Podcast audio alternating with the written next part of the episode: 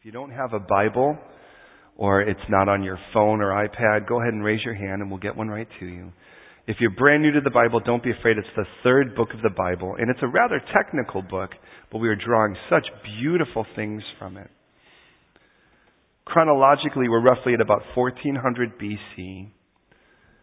Moses has taken the people out of Egypt, and they're in the area of Mount Sinai in Arabia. They are um, there receiving commandments from the Lord. And up to this point in the book of Exodus, they had been receiving them from God on the top of a mountain. God had been speaking to them on a mountain uh, in regards to the Ten Commandments, calls Moses up to receive the rest of the social law and such. But now the tabernacle has been built. And that tabernacle is constructed as of the end of the book of, uh, of Exodus. And now that the tabernacle is up, God had said in Exodus 25, build me a sanctuary that I may dwell among my people. I may dwell, among them. And so they have. They've constructed and God now has come and He's shown up at church. The building was built, God showed up, and it was so thick, so powerful that people couldn't even serve. Everybody had to just sit there and go, wow. And there, from the tabernacle, God begins to speak now to the priests telling the priests how he would like them to serve. In our first six chapters, seven chapters, we're going to get five basic uh, sacrifices. Now understand these sacrifices were all types um, as they lead us to the perfect sacrifice that Jesus would be. The first one in chapter one was that of a burnt offering. Unique in the sense that um, it was every bit of the animal was consumed. I mean, you took this animal, one was offered in the morning, one was offered at night, but you did some unique things with it. You laid your hands on the animal and you confessed your sins. Now understand, it wasn't like what God really likes is chopping up animals. This isn't like what God really wants here is he thinks it's cool to throw blood all over the place. God wants us to be as gross and disgusting as we would view it. And the reason is simple, because sin is that gross and disgusting to Him. It's amazing how clean sin can be to us, but and the idea of killing an animal would be horrible, but to God, sin is what separates us from Him, and of course that's what makes it very serious for Him. It's the cancer to our souls for which God doesn't want us to actually, of course, involve ourselves in. So in chapter 1, in the morning we offered a sacrifice if we were able, and this was all free will, by the way. No one was required to here except the priests. And you offered it with the idea that there's a whole day in front of me, but I approach it as a sinner, Lord, and I need your strength. We don't approach it proud. We approach it excited, though, because we know that God's listening. It's a sweet sacrifice that God considers and a blessing unto Him. And so we offer this with the idea there's a whole day in front of me, but I approach it with the idea that I, there are traps I don't see I need you to keep me from. There are weaknesses that I could fall myself into, but Lord, I need you to protect me from those things. And I want you to guide me today in those things to make this day the gift that it's supposed to be, to be unwrapped. And at the end of the day, we offered a second one. And again, total sacrifice. No part of it was shared with anyone. The entire animal was sacrificed. And the idea of it was quite simple. Jesus is our total sacrifice. The sacrificer didn't give up everything. He didn't give up every sheep, but the sacrifice gave up everything. In just the same way Jesus is our sacrifice, gave up everything so we could be his. I mean, if you have someone tell you they love you, you have a right to be suspicious in the world we live in. But I guarantee you, it's by the amount of sacrifice and commitment a person shows that you'll actually see what kind of love is demonstrated. And can I just say that Jesus gave everything to show you his love is absolute and pure. And at night, as we do, we say, Lord, even the great things were done by you, and as a sinner, don't let me sin tonight. Don't let me give myself over to my own devices. I want to celebrate you, and that was chapter 1. In chapter 2 now we offered the grain offering, and it was a gift of God. We put our hands to the plow. We put the seed in the ground. We watered the ground as much as we were able, irrigated it if we were, if we were capable. But in every bit of that, it was God who had to bring the increase because it was still a miracle. And no matter how much we worked, if God didn't bring the rain, if God didn't bring fruition to it, it was just going to be a bunch of seeds in the ground. If you've ever done any gardening, you're aware of this. No matter how much, now some people, they have green thumbs, and I don't know how that works, but it seems like, you know, like, like something, like they're eating a, a, a burger and a sesame seed falls off the bun and it grows. And there are others of you, it's like you could take a living plant that is so vibrant you could run a tree into it and you'll break your car, but then you plant it and it dies. You know, and, and I don't know how that works either, but I can tell you this, that it's still a miracle. It's still a miracle. Life, in any sense, is a miracle from God. And that was our second sacrifice. Our third sacrifice now is here in chapter 3. Look at it with me, and it's only 17 verses. And this is what it says, starting in verse 1. when his offering is a sacrifice of a peace offering, if he offers it of the herd, whether male or female, he shall offer it without blemish before the Lord. And he shall lay his hand on the head of his offering and kill it at the door of the tabernacle of meeting. And Aaron's sons, the priests, shall sprinkle the blood all around the altar. Then he shall offer from this sacrifices of the peace offering an offering made by fire to the Lord. The fat that covers the entrails, all the fat that is on the entrails, and two kidneys, and the fat that is on them by the flanks, and the fatty lobe attached to the liver above the kidneys he shall remove. And Aaron's son shall burn it on the altar upon the burnt sacrifice it is, which is on the wood, which is on the fire, as an offering made by fire, a sweet aroma to the Lord. If his offering is a sacrifice of peace offering to the Lord, and it's of the flock, whether male or female, he shall offer it without blemish. If he offers a lamb in it as its offering, well then he shall offer it before the Lord, and he shall lay his hand on the head of its offering, kill it before the tabernacle of meeting, and Aaron's sons shall sprinkle the blood all around the altar. Then he shall offer from the sacrifice of the peace offering an offering made by fire to the Lord, its fat, and the whole fat tail, which he shall remove close to the backbone, and the fat that covers the entrails, and all the fat that is on the entrails, and the two kidneys, and all the fat that's on them by the flanks, and the fatty lobe attached to the liver above the kidneys he shall remove. And the priest shall burn them on the altar as food, an offering made by fire to the Lord. If his offering is an offering as a goat, well then he shall offer it before the Lord. He shall lay his hand on the head and kill it before the tabernacle of meeting. And all the sons of Aaron, I'm sorry, and the sons of Aaron shall sprinkle its blood by, all around the altar. And he shall offer it as his offering, as an offering made by fire to the Lord. The fat that covers the entrails, and all the fat that's on the entrails, the two kidneys, and the fat that's on them by the flanks. The fatty lobe attached to the liver above the kidneys, he shall remove. And the priest they shall burn, I'm sorry, let's say that again. And the priest shall burn. You don't burn the priest. And the priest shall burn them on the altar as food. An offering made by fire for a sweet aroma, and all the fat is the Lord's. This is a perpetual statute throughout your generations. In all your dwellings, you shall eat neither fat nor blood. And you might think, what in the world have I gotten myself into? I haven't gone to church in a long time, and here I am, and this is what I get? Well, I'm excited to see how God's going to unpack this for us. So would you pray with me, please? Lord, I thank you so, so much for this beautiful text. Yeah, it's kind of gross and it's bloody and it's all kinds of things. But Lord, one thing's for sure. Jesus, you told us that all scripture testifies of you. Somehow we could look at this and it's going to teach us about you. And that's profound to me. And so, Lord, even though we aren't practicing these sacrifices anymore, even though this is a technical book for a group of priests that performed 3,400 years ago, yet, Lord, you have chosen in your divine wisdom to include it in a book that never changes, in a book, God, that you've chosen to remain to this day. So you must find great importance in it. For all the things you could have included in this book, you chose this. And so, Lord, let us not read past it going, oh, uh, uh, uh, but rather, Lord, let us get what you want us to get from it. And thank you for the privilege of this time. Lord, immerse me in your Holy Spirit. Fill me to overflowing with your Holy Spirit and speak to every one of us right at our heart of hearts today, Lord. Let our ears hear, let our eyes see, let our hearts receive. and Lord, perform the therapy you want in every one of us in the short time remaining. And Lord, please please minister. Please may we all walk out of here knowing you better, loving you more, knowing clearly, more clearly, your call on our lives. And Father, may we have so much fun in your word now, I pray. In Jesus' name. Amen. And I would say today, as I would any day, please don't just believe me. Don't just assume it's true because I say so. Search the scriptures. Let the Bible have the final say. The issue here is an issue of peace. And already we have a problem. And the problem is, is that these kind of words are so defined by the world, we fail to see that the Bible has its own definition too. Scripturally, the idea of peace is very different from the world's idea of peace, especially in this meditative world we live in. Since the 60s, there has been a huge influx of Eastern mysticism into the Western culture. So we walk around going, peace, bro. Peace. I like to go, pieces.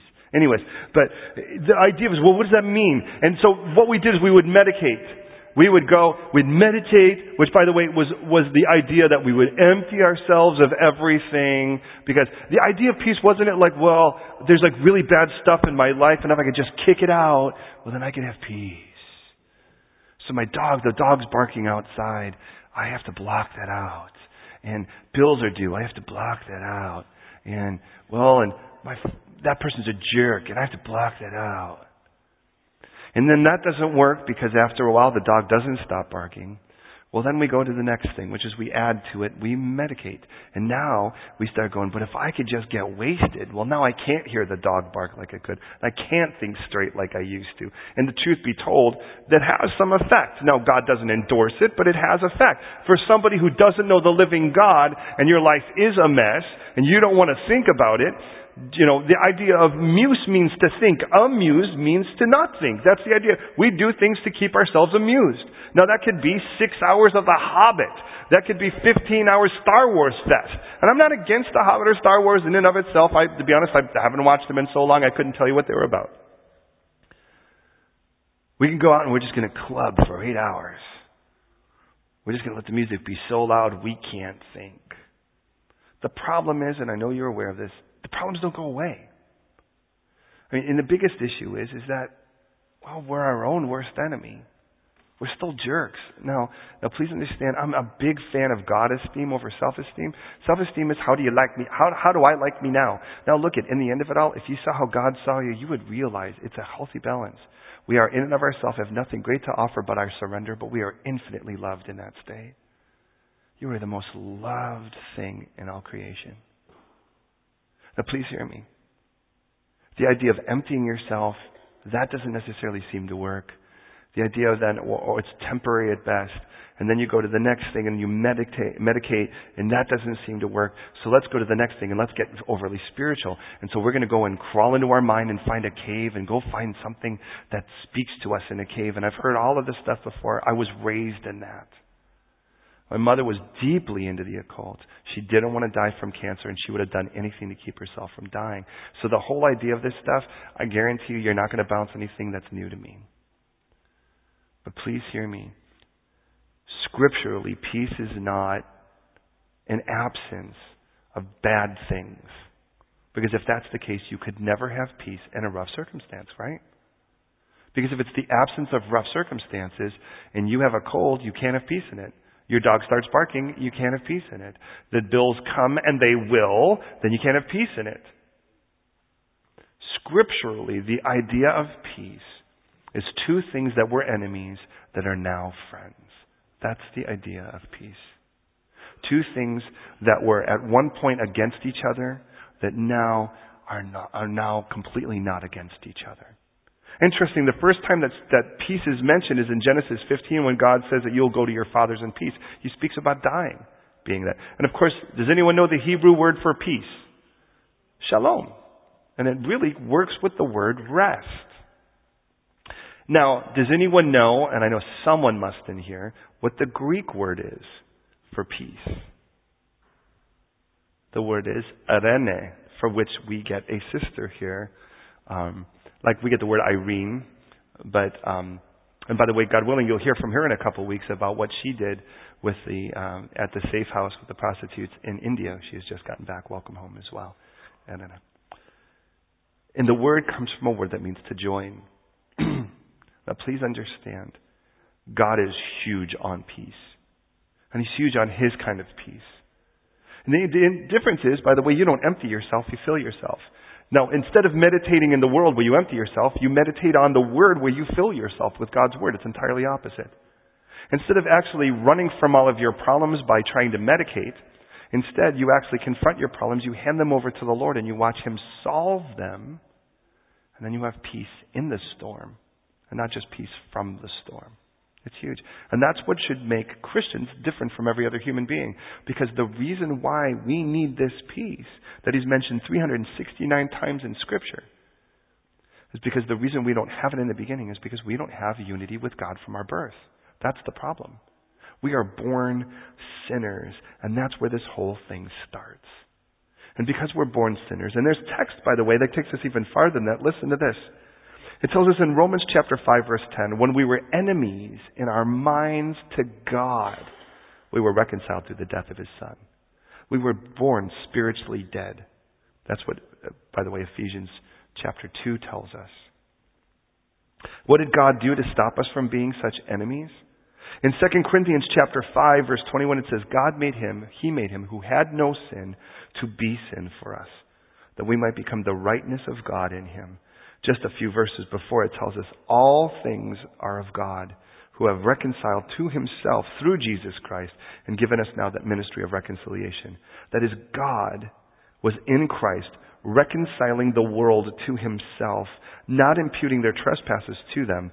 He's committed that. He's committed to us the word of reconciliation. Now listen. In, Colossians 1.21 it tells us that you were once, just like me, we were aliens. As weird as this. Not like we had tentacles and we were like aliens in the sense that we didn't belong there. We were aliens and enemies in our minds by our wicked works. But now God, through the gift of Jesus Christ, has reconciled us. That's why this is so important. Now, if I were to look at this chapter, this is, let me tell you what a peace offering is, because it's actually quite a cool thing. And one of the reasons I like it so much is because what God is showing us in this is how important it is not only to have peace with Him, but if we have peace with Him, how important it is to have peace with each other. Now, I'm not talking about light having peace with darkness. That's entirely different. God tells us what fellowship does light have with darkness. And He tells us not to be unequally yoked. But He does say, among brothers and sisters, we are to be at peace with one another.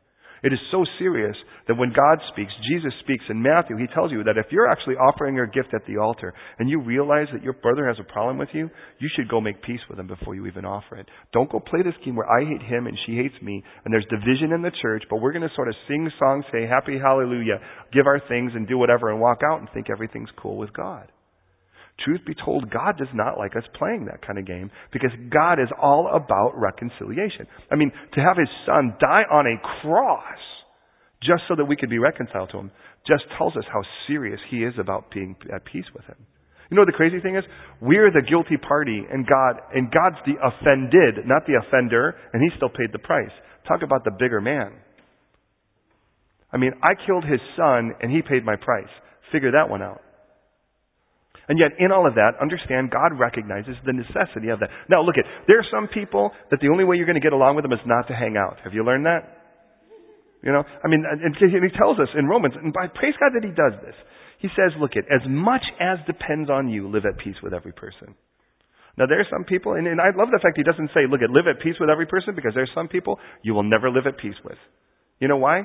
Because you're white, because you're black, because you're old, because you're young, because you're rich, because you're poor, because you're educated, because you're not educated, because somebody's going to have a problem with you no matter who you are. Because you have blue eyes, because you have black eyes, because you have green eyes, because you have no eyes. Whatever it is, someone's going to have a problem.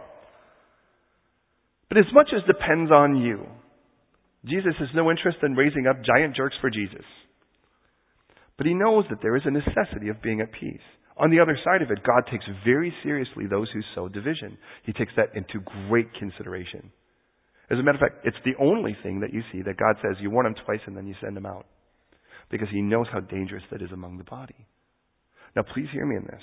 There's a difference between a person that goes, oh, I kind of think, and it's kind of weird versus, did you hear the story about where real division is happening? Well, that person's just, or, oh, and it's like, and, and it's crazy how that happens. And God is very simple and very clear prescriptions for these things. He says, if someone's offended you, you go straight to them and you tell no one else. That's what he tells us in Matthew 18. That's the clearest of it. And you approach them. And that's if he sins against you. Well, what if you have a problem with his personality? God says, you know what? If I can dare say, God says, get over it. You're going to have people with radically different personalities. You know what's the problem? Some people could be really unhappy, and that's going to bother other people. Some people can be really happy, and that will drive other people mental. Chances are they'll drive each other mental. I'm a little bit more of the Tigger. If you're a little bit more of the Eeyore, can we say we both need to get over it? That's the beauty of it. And it's the optimists and the pessimists. And it's like, we're going to die. Oh, you always say that. Well, we're going to live. You always say that. You know, and it's like how that works. And understand the reason why God does that in a fellowship where He allows us to be like this is so that the world can look and go, this would not work anywhere else. Now think that through. That's what's supposed to happen. Is that people are supposed to look in here and go, black, white, old, young, rich, poor, we haven't found the rich yet, but the poor, we got that, right? I mean, and, and if you are, that's okay. But then, you know, and here's the point: it's like every every side could pick a side against the other, and the world should be able to look at this and go, "What in the world is going on here? How does this happen? This doesn't look right. How are all these people getting along? You know, it's the Greek and the Turk; they're getting along. How does that work? You know, it's the people from Brixton and Hackney sitting next to the people from Hampstead. How does that work? I'll tell you why. Because the one thing that's most important is Jesus. And He's the one who came to reconcile us. So listen to what a peace offering is. A peace offering kind of goes like this. Yasmin and I are walking down the street and I say something that really offends her. Ah, chicken. I hate chicken. And she's like, my whole life's about chicken. I love chicken. I don't hate chicken. I actually like it, but just the same. And she's like, that's it. I hate him. And she runs over and she tells Amina, her sister, ah, Pastor Tony, he hates me. How do you know that? Because he said he hated chicken and he said it in a way and he looked at me with that look. You know that look that says, I hate chicken. Ah, right? And it's like, now look at how much bigger it's gotten, right? And you know how that happens. Isn't it like, can you have, have you ever gotten in trouble because you texted someone? They're like, I don't like the tone of your text. You know? Right? And you're like, have a good day. How did they, how do you think I said that? You said like this, have a good day, you know? Like, wait a minute, I said have a good, the exclamation point was a happy exclamation point. You know, it's weird how that works. So somewhere down the line here, that goes, and, and so what happens, we, we come in here, and we sit and our arms are crossed. And it's like we're on other sides, right? Praise the Lord, there's an aisle in between. So she's over there and I'm sitting over here and our arms are crossed. Praise the Lord, we're all one in you. I give you everything. Oh Lord, and uh, you know, we're one. Praise God for the body. You it's like, thank you Lord for everyone. Except. Thank you Lord. You know, and it's like that's kind of happening in our hearts, right? and somewhere down the line, something needs to happen because we will not be happy Christians this way. We will not be everything God called us to be. And finally, the Lord nails us both. I'm going to make it good. And we, and we both fall on our face and you're like, God, you're right. I've been a jerk. And I go up to Yasmin. I'm like, Yasmin, I don't know what's going on, but I'm sorry. And Yasmin's like, I don't know what's going on either, but I'm sorry. But see, that's how it starts. But then we offer an offering. And we offer an offering, and here's the way it works. We take an animal, and chances are we both do. So that's two animals. And we take them to the altar. When we do this thing that we just read, and then we give parts over, and then the rest of it, we barbecue. And I invite her family, she invites my family, and we invite our neighborhoods, and we sit down and we have a barbecue together because there's something about eating together that's pretty darn special. Do you know what I mean? And as we break bread together, we demonstrate to each other, and we sit next to each other for the entire meal. The idea that we're breaking bread together, we are now one again. We're friends again. And that's the celebration that's called a peace offering. It's the only one, by the way, where it becomes a public barbecue. The rest of it, what happens is you hand stuff over to the priest, the rest of it kind of gets burned, and you walk away and go, cool, they got it. This is the one where it's like you can have some, this part goes to this, this, this part goes here, but we're going to have a barbecue. Now, loving barbecue, that almost makes me want to get in a fight with someone to reconcile. But, please hear me on this. Because as I look at that from that standpoint, I get this idea as I look at this. There are three things that stand out on this text. On every no, notice by the way, there's really only two divisions. There's the herds and the flocks. Now again, I'm not saying all y'all the herds and all y'all the flocks. It's one of the things you can bring. Either you can bring the herd, that means you're bringing a cow or an ox. On the other side of it, of the of the of the flock, that means you could either bring a sheep or a goat. Do you see that? It all depends on what you have. But understand Division kills. And we're testifying of that. That's the point of this. Real division kills. And God has no interest in that. Now remember, we're supposed to be the body of Christ. Any part of your body you want cut off? Now I'm not talking about a little bit spare around this side or whatever. But I'm like, you know, ah, I could use to lose my arm today. Really? Because that's what happens when we do this. And so division, what happens here is, is that when we're coming before the Lord with a sacrifice, we're coming there because we recognize how painful this is to a God who desires for us to be unified. Are you with me on this? And so what happens now is we come and we offer our offering. Now, look at this with me, and I'm going to do this. I'm going to ask for you just to kind of be listening, kind of have your antennas up because we're aliens. Um, we were. And I want you to listen to see if there's anything that seems repeated. That's the idea here, okay? I want you to listen. And one of the things we look as we read this and we study the word, what we try to do is we try to go, all right, Lord, what are you trying to repeat here? We go, okay, that seems to kind of stand out because it seems like there's a consistency. So listen as I read this, and I'll read it quicker this time. but as I do, see if there are things that stand out. Repeated phrases, repeated words, that kind of thing. Um, when he brings an offering of a peace offering, if he offers it of the herd, whether male or female, he shall offer it without blemish before the Lord. He shall lay his hand on the head of the offering, kill it at the door of the tabernacle of meeting, and Aaron's sons, the priest, shall sprinkle the blood all around the altar. Then he shall offer from the sacrifice of the peace offering an offering made by fire to the Lord. The fat that covers the entrails, all the fat that's on the entrails, the kidneys, and the fat that's on them by the flanks the fatty lobe attached to the liver above the kidneys he shall remove. Aaron's son shall burn them upon the altar, upon the burnt sacrifice, which is on the wood, which is on the fire, as an offering made by fire, sweet aroma to the Lord. If his offering is a sacrifice of peace offering to the Lord, and it's of the flock, whether male or female, he shall offer it without blemish. He shall offer a lamb as his offering, if he offers a lamb as his offering. Then he shall offer it before the Lord, and he shall lay his hand on the head of the off his offering, kill it before the tabernacle of meeting, and Aaron's sons shall sprinkle the blood around the altar. Then he shall offer from the sacrifice of the peace offering as an offering made by fire to the Lord. It's fat.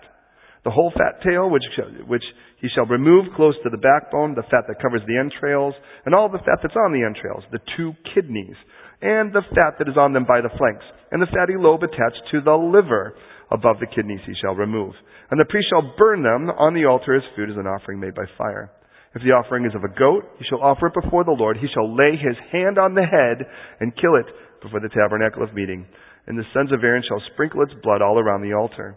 Then he shall offer from its offering, uh, from it an offering made by fire to the Lord, the fat that covers the entrails, all the fat that's on the entrails, the two kidneys, the fat that's on them by the flanks, the fatty lobe attached to the liver, above the kidneys, he shall remove, and the priest shall burn them on the altar as a food, an offering made by fire for a sweet aroma. All the fat is the Lord's. This shall be a perpetual statute throughout your generations. In all your dwellings you shall eat neither fat nor blood. Okay, that was really quick. I recognize that. Tell me, what stood out? Fat. Did anyone get fat out of that? That's like you should take the fat, fat, fat, fat, fatty little fat this, fat, fat, fat, fat, fat. You get a lot of fat out of that, don't you? What else stood out? Anything? What's that? I'm sorry, I couldn't hear you. Go ahead. Offering. Okay, offering. Great. Yeah, offering. You see that in offering, which by the way means it has to be voluntary. Anything else? You burn the fat. All the fat's going to be gone by the time done. By the way, I don't know about you, but fat smells good burning. I don't know you. Some of you don't like that, but that's like, as I'm an American barbecue, I'm like, you know it's going to be good. Anything else? The whole thing repeats three times, right? Because you have the animals, right? You're right. Well, now look at, let's say this. In all three cases, you bring the animal, what's the first thing you do to that animal? In each, all three cases. Yes, you lay your hand on the head of the animal. Does that sound familiar? For those of you who've been here for the last two? What other sacrifice did you do that in? The sin offering, the first one, that burnt offering. And by the way, excuse me, that's Leviticus 1 4. Understand something. The first thing God wants to make clear, it doesn't matter whether you bring a goat, whether you bring a sheep, whether you bring a cow, whether you bring a bull, when you bring that animal in, you're going to lay your hands on the animal. Does anyone remember when we did that with Naomi? Right? She was the animal. Right? We didn't kill her. She's still here. But no. What was the purpose? Why did you lay your hand on that animal? What, what did you do? You confessed your sins. Don't miss that. Understand, here's the first thing, and there's three of these key points in this. The first is, is that if we're going to talk about sin, and we're going we're going to talk about being reconciled, about peace, sin has to be dealt with. Sin is the reason we get divided in the first place. But sin is the reason why we're divided to the one who created us in the first place. Sin has to be recognized. Now understand, there becomes the problem with just about every other religion. Because it's like, you know, I know I'm kind of messed up, but really though I'm messed up, I'm just going to do some nice stuff and God's going to let me in. Or, you know what, I'll just be nicer and next time I'll be reincarnated as a cockroach. But sooner or later I'll be nice. But, but scripturally God says you need to deal with your sin. There's something that has to die for your sin. Now it can be you, but it doesn't have to be. Scripturally, death is just a separation. Do you know why death hurts us when someone we love dies? Because we lose that, reso- that, that relationship with them. We have lost, we've severed that relationship. That's why it hurts. It's like the body's still in front of us. We can still look at the face. We could grab the hand, but we don't have the relationship we did yesterday with them. And God tells us that the wages of sin is death because that's the situation. Though we're animated, God doesn't have that relationship with us because of our sin unless it get dealt with. And how does it get dealt with? Our sin has to be put upon, by the way, in all the cases, what did the animal have to be?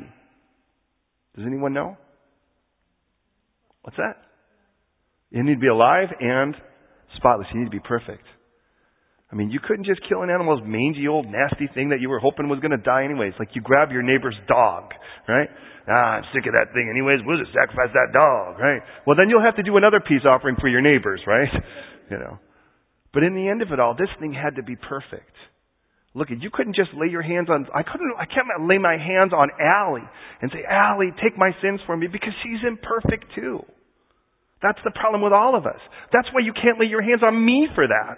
I can't take your sin because I'm imperfect too. But I know someone who is. And here's the cool part. Though you can't pick yourself to be perfect, you can pick your sacrifice to be perfect. And God says there's no more perfect sacrifice than my own son who was tempted in every way, yet without sin. We lay our hands on Christ because it's like, God, there is a problem between us, and it's not you, which is what the world's saying. The problem's God, because He made you that way. God made you, you made you that way. I made me this way. And I have to deal with my sin. Here's the good news God has given you the opportunity to deal with your sin. That's the first of them. And I realize that if I am going to really get peace with God and if I really want to get peace with you, sin needs to be dealt with. Hey, personality should not sever relationships, but sin does. And if sin is there, it needs to be dealt with. That's why if a brother sins against you, we go to them alone. The idea is we want to deal with the sin. Victory is not letting that person grovel and realize they're wrong. Victory is being reconciled. Do you hear the difference? You watch married couples, and we've done marriage counseling now for over 20 years. And you sit in there and you watch them, and it's like the, you don't even know, they don't even know what victory is. She just wants to to hit something over the net at him, and he wants to hit it back, you know. And in the end of it all, it's like, look at, in the it's real winning is when you both win. Not when the other one loses. Oh, you're a jerk. Boy, you know, it's like I'd love to be able to sit there and go, let's just reconcile this. Let's just conclude this. You're both jerks. Now where do we go? you know, of course that's been successful. Anyways, so follow me. Here's the first thing. If we're really going to deal with this right, what we really want to do is we want to deal with sin. And in every one of these cases, we lay our hand on the animal. That's fundamental. And by the way, listen to this. Isaiah 59, 2, so you know that God pulls this to us. But your iniquities has separated you from your God. God makes that really clear. Because we were enemies in our mind and our hearts to God, we were separate from Him. But God, in His infinite love, chose to come to earth so we could lay our hands on Him. And when we did, we killed Him. In 1 John 1 9, it tells us if we confess our sins. Confess, by the way, does not mean sorry. Homologamos, it literally means to have the same words. To confess means God said it's sin and you agree with Him.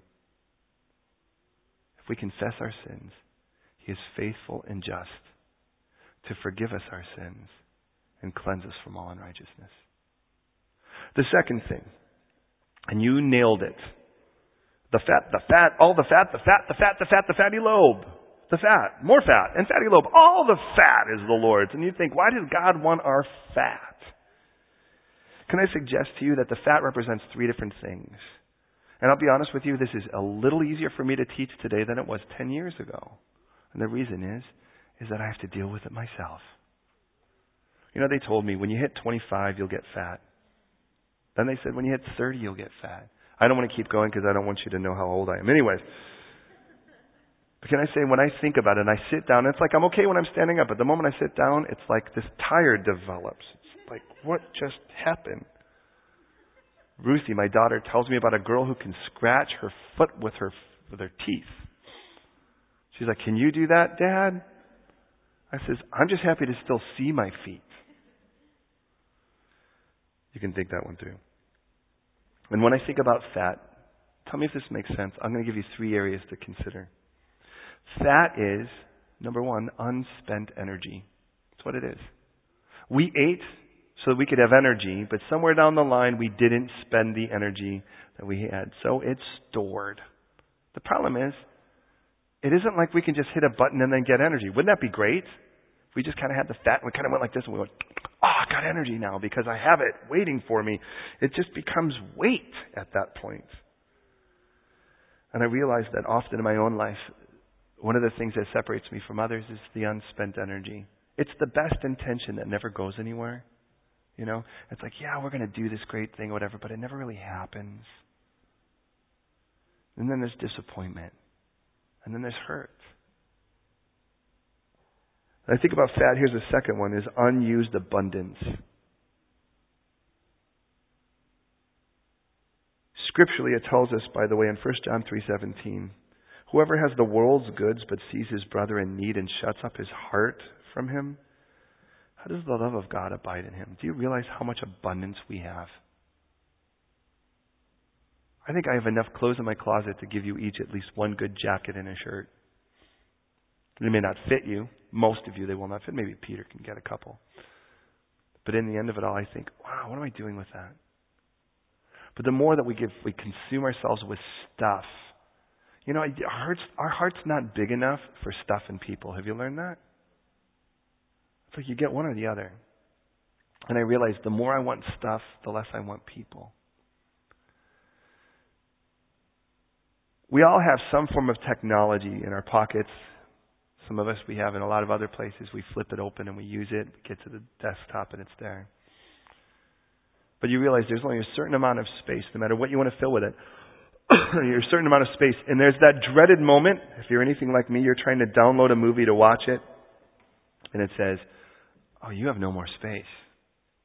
Of course, you've waited 20 minutes for it to download, for it to tell you that. I'm not bitter. But in the end it's like, I'm sorry. No matter, even though you think this may be the best thing in the world, at this moment, there's just no space for it. Have you ever had that happen in your heart? You've been so busy being selfish, or is this just hypothetically someone like me? Um, and then you really want to love someone, but it's like you try to download the love you need from the Lord for them, and you don't even have the space for it because you're too full of whatever else. Because there's stuff there. And God says, Give me your fat.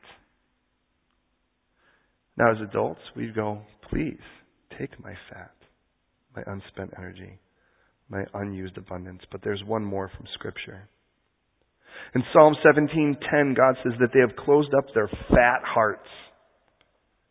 Now, now we're a little older in, in civilization and we've got a little bit of medical advancement. We know what happens to have a fat heart. That's a really bad idea.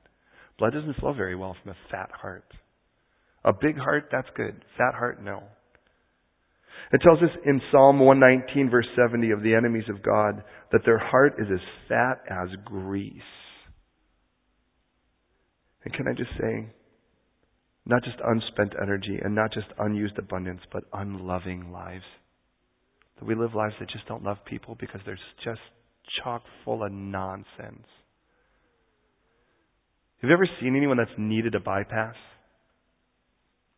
You ever look at what they have to give those, those EKGs? And you see this tube that God created for blood to flow through, and it now looks like something that needs drain cleaner. But the problem is, is that the stuff that's gotten around it now has damaged the walls of the original. That's why you have to bypass. That's why you can't just do it like, a, you know, and blow it through. Because in the end of it all, that will clog somewhere else and the person will die. So what they have to do is they have to, they have to actually take a tube and go around that spot because it's so full of something. It's even damaged the original vehicle. I know how much of my life is like that is as a minister. And by the way, we're all called to ministry as Christians. You should be aware of that. We could be so caught up with knowledge. It tells us knowledge puffs up, but love edifies. And there are websites that just want to fill us full of knowledge, but don't encourage us to love. Hey, knowledge with love is a great thing. But if we just wanted to know more so we could find out why we're better than everyone else or why we're doing it right and someone else is doing it wrong, I love the fact I'm ignorant of most of that. I was like, well, did you hear about that guy? And he just said it's like a, it's it's viral. His website as he attacks this thing or that thing or that person or that person because they did this and they did. That. It's like I love the fact it's like I don't know because it's just not my house. I don't even represent Calvary Chapel. I just want to represent the Lord Jesus and make this thing right with Him. I love that. I'm not defending anything because you know what? Why would I have to defend my God? He defends me. I'm just going to stand with Him and say, all right, Lord, let's do this together. But when my heart gets so fat like grease because I'm so busy trying to figure out why you're wrong and I'm right, we are not going to be at peace with each other. Now look at there are people out there and they are messed up. But I've learned this from this, the, the parables in Matthew 13. That when an enemy went and sowed seed in the good soil, and the servants looked and said, Do you want us to yank it all up? You see, wheat looks the same as darnel. Darnel actually is a, derivative of wheat. They actually have the same blades, they have the same stalks, they look the same until they grow the heads, till the fruit comes. And when the fruit comes, the, heads the head of the darnel is black. Nothing wrong with it being black by color, but it is in the fact that it's poisonous. And God just made it really clear to tell which one is wheat and which one is darnel. And so when it starts to grow, you can't tell the difference. The same kind of leaves, the same kind of stalks, the same kind of buds. But you say, well, that person, that's clearly from Satan, and that's clearly from, it's like, you know what? I've been around a lot of brand new Christians enough to know that there's a lot of wonky doctrine in brand new Christians. Have you learned that yet? But the bottom line is, isn't God cleaning us all up still? Isn't He correcting us all still? Any of you actually reached to the top? If so, if you think you've reached to the top, you got serious issues to deal with that alone. I haven't, and I, you know, it's like Paul didn't say, I've reached the top, so come and, come and join me. He said, follow me as I follow Christ. Not that I have attained, but this I do. I leave what is behind and I press forward for the upward call of God in Christ Jesus. The dangerous thing is when some guy sets up a camp or a website or a booth or whatever and tells you why everybody else is of, of, of Satan and it's a witch, it's a witch hunt. And what happens is you start killing Christians because of it. Because all we're busy is trying to ask them, do you believe? I mean, and I've been in places. I've gotten, I've gotten pamphlets from so many things that makes my head spin about how worshiping on Sundays is the mark of the beast. That's one of my favorites. I'm like, so I can't possibly be forgiven because I love Jesus on a Sunday? Wow. What you've seen a rated R movie? Well, how could you call yourself a Christian? You've had a drink? How could you possibly? Now look, and I'm not encouraging you to do those things. I'm just telling you, it's amazing how we could try to yank up stuff. But I've learned this. God says it's not even your job to reap. That's the angel's job at the end of the age. Your job's to be a farmer. You know what farmers do? They get down there and they plant. I've learned this, that weeds tend to die when really good plants are in abundance. They still prop up. You never notice? I mean, you don't have to plant weeds. They'll show up every time. I, I hate that. That just reminds us we're in a fallen world. It isn't like, oh, look it. But yeah, can I just tell you this? God knows how to do this too. Mowing the lawn. That's something I missed when we first moved here because they're like, we've got a beautiful back garden. And a back garden means something you could actually put a pot on. But, but we've actually got a place now that there's some, some grass. And so we started mowing it. And this was about a, you know, a year ago, a half a year ago. And I'm mowing and I'm like, it smells, I, I feel like I've just brushed my teeth. What in the world's going on? We have fresh mint growing in the back that just sort of grew at wild. Now we take it and we make mint tea out of it. I absolutely love it. So God knows how to do that too. And some of you, that's you. You were a wild seed that landed somehow, and all of a sudden, boom, there you are. But I can tell you this God knows how to cultivate every one of us. But be careful, because we don't want fat hearts, we want healthy hearts. We want hearts that are actually beating strong, not just globular. Because in the end of it all, here's the good news God wants your fat. God doesn't look and he goes, hey, just pick out other people's fat while you're at it. When you guys are going to have a peace offering, what I want you to do is you go look and say, you're fat. Well, you're fat. Well, you're fatter. In the end of it all, God says, can I have your fat? All your unused abundance, all your best intentions. Can I have it? Can I have that apathy, that indifference, that coldness now because someone's done something to you and you feel you have a right? Can I just have it? You know what God says? He doesn't, and what God, praise the Lord, He doesn't say, you know what I'm going to do with it? I'm going to shape it into a statue so you could always look at it. Aren't you thankful He didn't do that? He you know what I'm going to do with it? I'm going to burn it. I'm going to burn it so you'll never see that fat again. Oh, feel it burn. Okay, the last of them, and we're getting ready to close this out. Not only does he point out that we lay our hands on the animals and it's a free will offering because this isn't something you can't be forced to reconcile because there's no reconciliation. Not only does God deal with the fat, but he also gives special attention to the kidneys and to the um, to the liver. Have you noticed that? He like mentions them by name. What I find is interesting about the kidney and the liver? They're the eliminators. Have you noticed that? Now, some of you, you know that because you have husbands, for instance, that have not working well kidneys or whatever the case is. But basically, when you eat, everything you eat isn't all good for you. I know that's probably a shocker for some of you, right? Some of us, we're just happy that some of what we eat actually is usable but your body actually is created in such a way so that the parts that really aren't worth it, that really don't benefit your body, are supposed to be dismissed out of other parts of you. And there's a filter on each side of that so it can be turned into liquid or to solid. And, and you know, I don't feel guilty telling you about it because Gina prepped us for the whole thing when she told us her story. So, but follow me in this. What if they didn't work right? What if they didn't work right? You know what happens? Those things become poisons that are supposed to be dismissed, get introduced back into the body, and the body gets terribly ill. It's because ultimately what they say is that you get septic and it kills you. Listen, bad things are going to come into the body even dressed as good things. Sometimes that's a salad that turns into a salmonella salad. Sometimes it's fast food Chinese. Ain't doing that one again. Sometimes it's just something that didn't agree with you, but sometimes it's just that you ate something and in that there wasn't even a pathogen. It was just stuff that doesn't belong in your body. Your body's not real happy about it. Your body says, let's get that out. Sometimes your body says, let's get that out in a hurry. Sometimes your body says, let's get that out right now. Liver for me, that's what happens. Don't try to feed me liver. Unfortunately, you'll see it as quickly as I eat it out of the same place it went in. I'm not trying to, I'm not trying to threaten you, but it's been said. All right, now listen. well, what happens if it doesn't? Well, I mean, think about that now as a human being.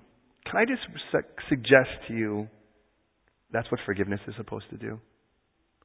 Forgiveness is supposed to be a functioning kidney, a well-working liver. Because what it does is it takes that which has been, that doesn't belong, that's potentially toxic and poisonous, and it dismisses it and it eliminates it for good. It doesn't go back in the body once it comes out. It stays out. Even if you're an astronaut. And can I suggest to you, this is the, one of the greatest problems within a body of Christ, within any people, is the unforgiveness. It's unforgiveness. And you know what? The enemy lives on this area. And uh, what the enemy is trying to do is the enemy is trying to destroy your body spiritually. And so he'll remind you remember what she said? And you, and you know what? And if you listen, you'll, you can still feel the pain of that moment, right? Oh man, remember what she said? That's it. We're done. You know what you did? You just clamped your kidney. You know that person? Oh, she said she was going to, but she didn't. You just closed up your liver. And God says, you know what? I want your liver. I want your kidneys. They're mine. Listen. David would say as he cries out to the Lord, Look on my affliction and my pain and forgive all my sins. Aren't you thankful that God forgives? Aren't you thankful that God has well functioning spiritual kidneys and livers? The problem is, we're supposed to be like Him. In Psalm 130, verse 8, and I'm, verse 3, and I'm almost done here. He says, If you, Lord, should mark iniquity, who could stand? If God were to say, I'm not looking for good people, I'm looking for people who are sinless. Any of you actually that delusional? And if the wage of sin is death, any of us have the chutzpah to stand before God and go, Give me what I deserve. But he doesn't end there. Listen, if you, O Lord, should mark iniquities, O Lord, who could stand? Next verse, but there is forgiveness with you, that you may be feared. Psalm 86, verse 5. For you, Lord, are good and ready to forgive and abundant in mercy to all those who call upon you. Some of us know that we feel like we've used up God's mercy so much that we can't wait for tomorrow because we know it says His mercies are new every morning. We kind of figure I've probably used up today's, I better go to sleep. Okay, start on tomorrow's. But God is abundant mercy. You know what that means? Do you know what abundant means? It means no matter how much you spend, you'll have some left over. Psalm 99, verse 8. O Lord your God, O Lord our God, you were to them God who forgives. Though you took vengeance on their deeds. We read that God is Psalm 133:3, the one who forgives all our iniquities and heals our diseases. In Psalm 85, excuse me, Psalm 85 verse 2, it says, You have forgiven the iniquity of your people, you have covered their sin. And thus David could say in Psalm 32:1, Blessed is he whose sins are forgiven, whose sin is covered. Jesus proves that he has that power in Matthew 9 as the paralytic is led through the roof and he says, Your sins are forgiven, and everyone freaks out. And he says, So what's easier to say? Your sins are forgiven you, or get up and walk? But so that you know that the Son of Man has the power to forgive sins, get up and walk. And a man, the paralytic, gets up and begins to walk. And then he will teach us.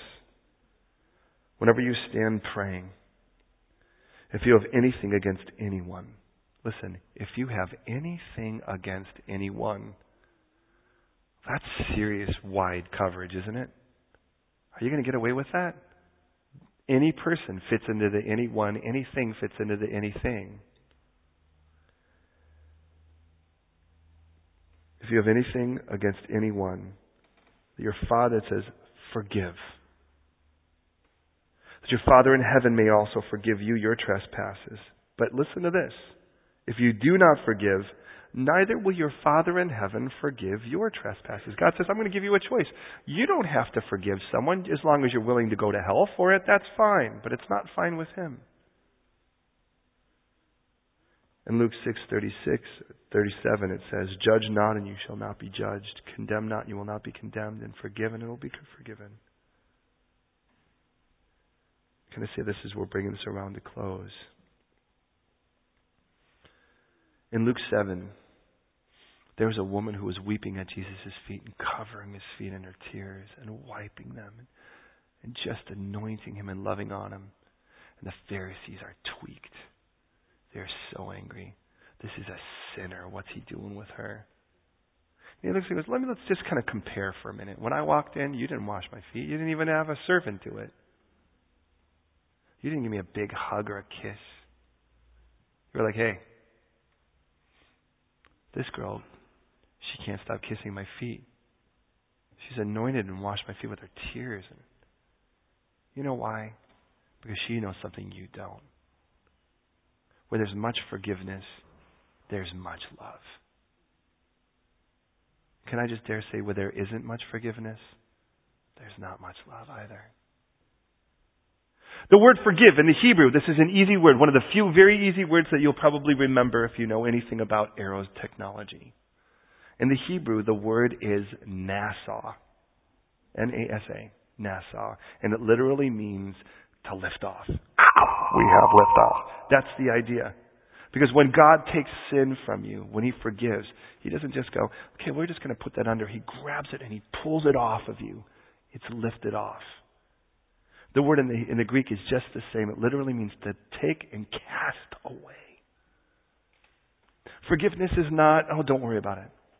It's cool. But I've got it. I'm keeping score. So when Peter asks, so let me ask you something. If my brother sins against me seven times, huh?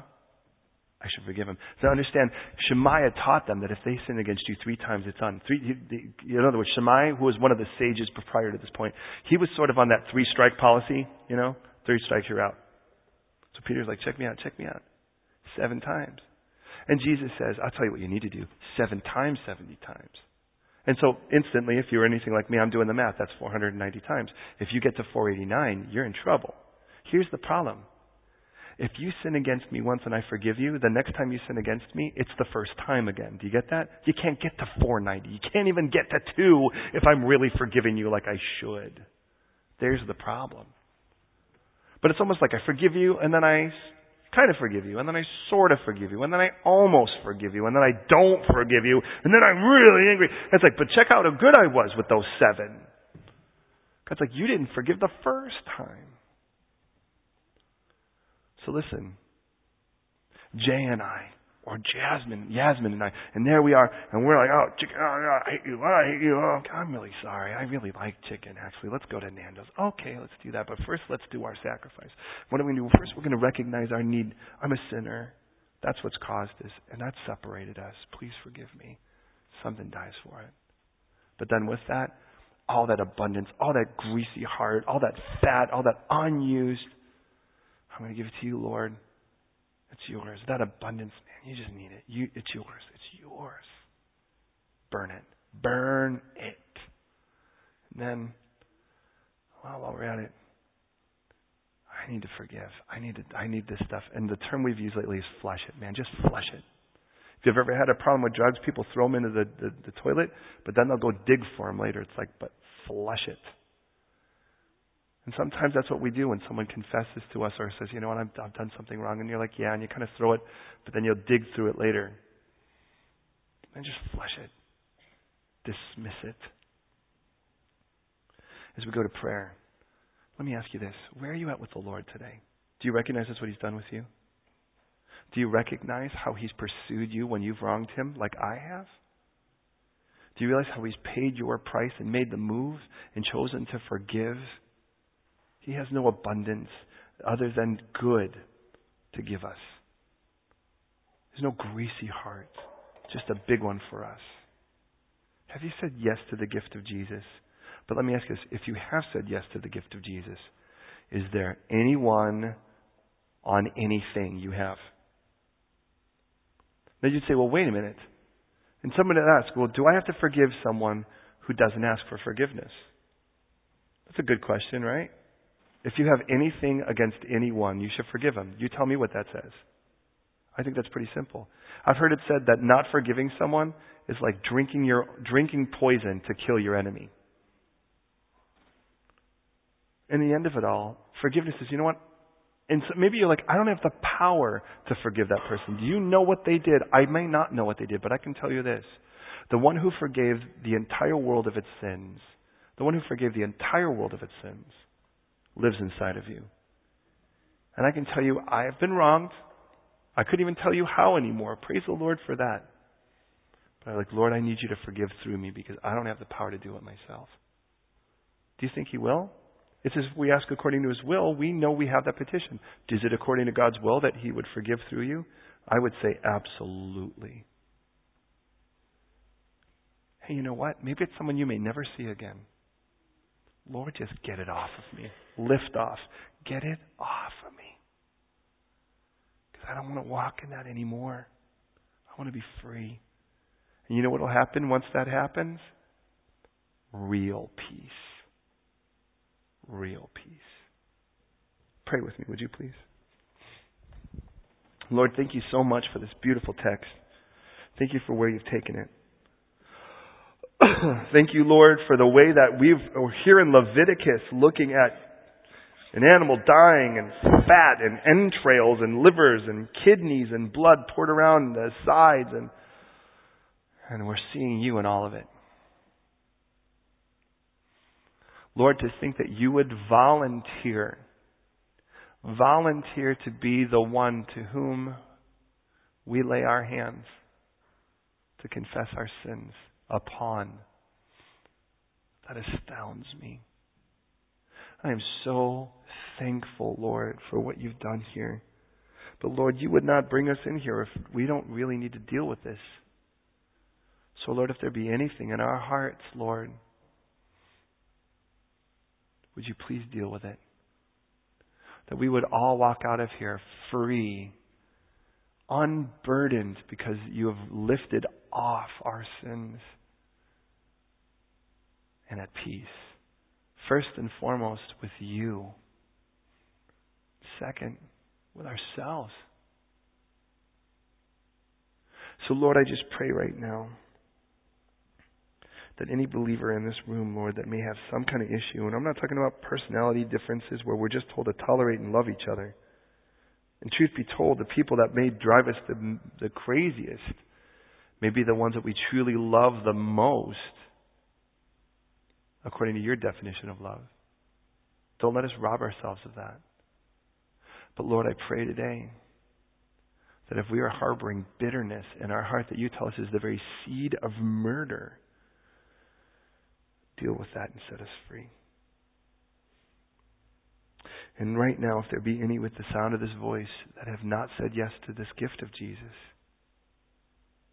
who died on the cross so that all of our sins could be punished, was buried just like Scripture promised, and on three days later rose again just like Scripture promised, to be the Lord of the living and give us a new life and make us new creations so we don't have to be run and ruled anymore by bitterness and unforgiveness. If you've not accepted that gift, then I want to give you the opportunity to say yes. One thing's for sure, even from the beginning of this, this was an offering. In other words, this was something we made a choice in. We weren't forced to, and God isn't going to force you into heaven. But He gives you that option to be reconciled with Him right now, to have peace with your Creator through the gift of Jesus. And if you've not said yes, I want to give you that opportunity. I'm going to pray a prayer, and I ask you to listen. And at the end of it, if you agree, I ask you to give a confident, resounding Amen. And what you're saying is, I agree. Let those words be my words. Let that prayer be my prayer. So be it in my life. And here it is God, I'm a sinner, and I need your forgiveness.